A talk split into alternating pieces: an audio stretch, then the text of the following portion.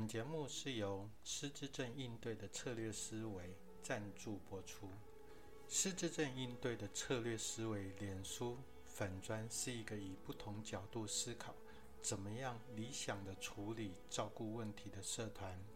期待听众透过不同的思维，提供给照顾者更顺手的照顾方法和策略。面对失智症高龄者日益的增加。照顾常常会因为时间的紧凑、事情的大小等等的外在的原因，让照顾这件事随手顺便去做，到最后的结果却不太理想，可能还会产生更多意想不到的问题。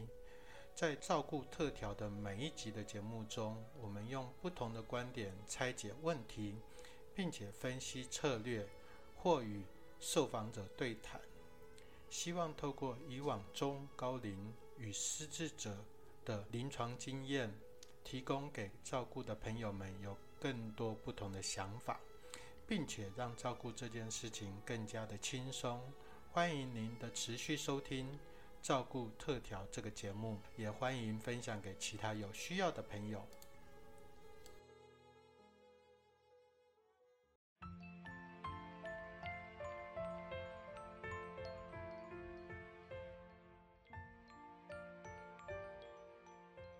这是失智症应对的策略思维线上广播节目，我是黄耀庭心理师。失智症应对的策略思维是一个提供照顾知识的平台。我们长期专注在中高龄失智症照顾者等等的照顾议题上，欢迎大家可以多多关注。如果您有任何想讨论的或是提问的题目，欢迎。您可以在失智症应对的策略思维脸书粉砖中留言。如果您的问题是方便可以在节目中讨论完毕的，就有机会被我们选中在节目中分享。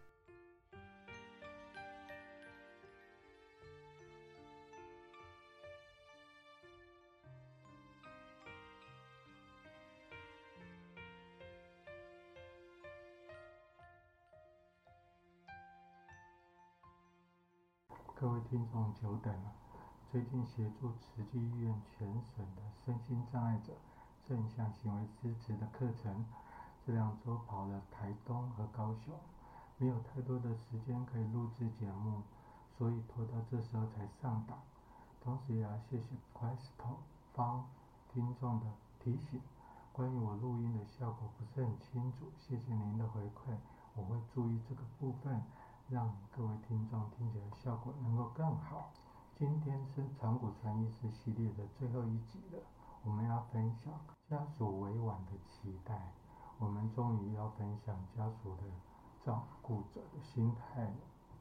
多数家属照顾者都很清楚，有太多照顾中间的冲突、煎熬、痛苦都不为人知。我不多说，已经很多人。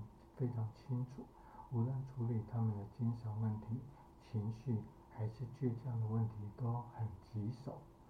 今天我们把焦点放在照顾者与病患互动所产生的微妙变化。在讨论这个原因之的时候，我们需要考虑到非常多的干扰因素，譬如说文化差异、对父子辈的关系，或是夫妻间。的差异都有可能影响到照顾者与病患的互动过程。我在其中挑出我觉得比较容易让我们体会的问题来进行分析。在影片里，照顾者有两位，一个是长谷川医师的太太瑞子，另外一位则是他们的女儿玛丽。影片中的多数时间，瑞子是在处理长谷川家中所发生的问题，而马瑞则是当父亲去咖啡厅喝咖啡，作为协助者的角色。譬如为了新书发表的女儿马瑞，长谷川医师和出版社的人员聚在一起。新书的内容介绍了著名的长谷川市简易。智能量表，目的是要让人们能够更理解量表的使用方法。马瑞说明，检查人员有时候可能会用比较自私的方式来进行测验的实施，会让受试者非常不舒服。而长谷川医师刚开始则针对问题回答，要建立一定的信赖程度之后，才能进行检查，这是非常重要的。测验时不要一开始就检查，等等等等。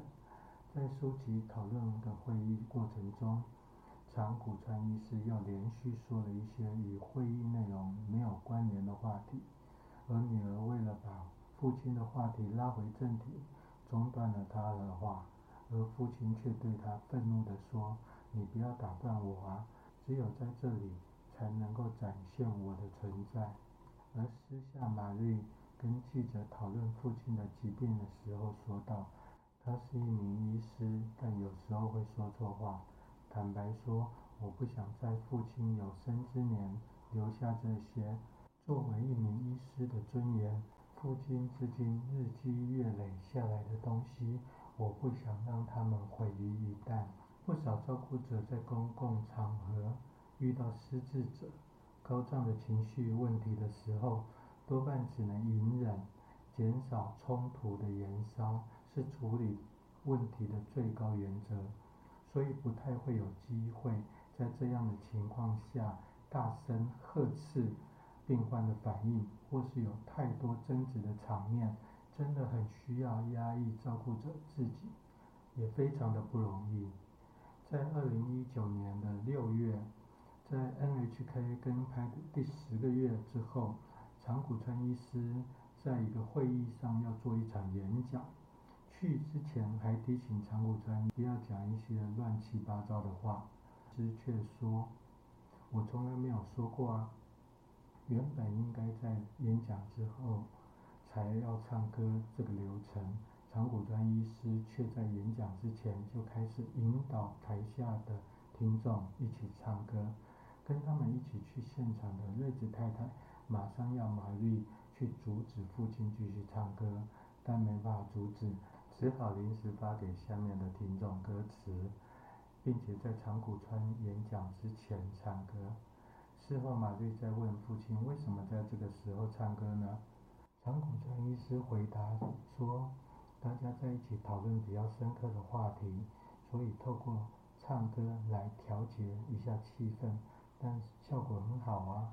唱歌之后，大家都放轻松了。”马瑞也只好说。是啊，效果很好。马瑞也接受了父亲的说法。马瑞寄给 NHK 记者的邮件上写着：“现在回想起来，父亲在家的时候就已经握着这个歌词卡了。想必他当时就已经决定要在开始演讲之前先唱歌，而这是父亲的决定。幸好。”当时没有强行阻止他，为数不少的照顾者也很容易在阻止和放任失智者的决定上犹豫不决。我觉得所有照顾者的决定基本上都是善意的，或许不要苛责照顾者自身当下的作为，才是比较正确的思维。在跟拍了一年之后，长谷川医师白天躺着睡觉的时间更频繁。为了安排未来的日子，家人开始考虑让长谷川医师住进养老院，而长谷川医师参加了三天两夜的养老院住宿体验。他多次表示想回家的想法。当长谷川回到家的时候，瑞子还尴尬地笑着说：“你怎么不多住几天？”照顾者一方面要体谅、满足失智者的尊严。另外一方面要承担照顾的压力，经常会让自己处在两难的状况之下。我曾经分享过失智者照顾的两难课程，常常会被提到，到底失智者的需求重要，还是照顾者的负担要紧？然而这不是一个是非题，这是一个选择题。对于照顾者而言，两者选择都可以。取决于照顾者自己对照顾压力的衡量，反而孝顺这件事不应该是介入讨论的重点，不要因为孝顺这两个字来决定照顾的品质。失智症照顾上有太多两难的问题，不是对错，而是取舍。而取舍最终的决定，也不应该又拿来成为是否孝顺的判断依据。当照顾者已经花了很多心思，为了维系照顾者与病患之间的关系，又要让自己压力减少，实际上非常不简单。如果你身边有照顾者，千万要帮他们打打气，适时的协助他们，让他们走得更久。我是一个基督徒。我想在节目的最后祝福大家，在照顾失智者的过程上，纵使有高山有低谷，上帝是不离弃我们的神，是我们随时的帮助。愿上帝的慈爱与恩惠与我们同在，也与你同在。照顾策略，愉悦生活。我们下次见。今天的节目就到这边。欢迎分享给有需要的人，关注照顾特调这个 podcast 的节目。特别希望您能够在节目的下方或是脸书社团留下您所想说的话、想问的问题，也给我鼓励。策略照顾，愉悦生活。我们下次见。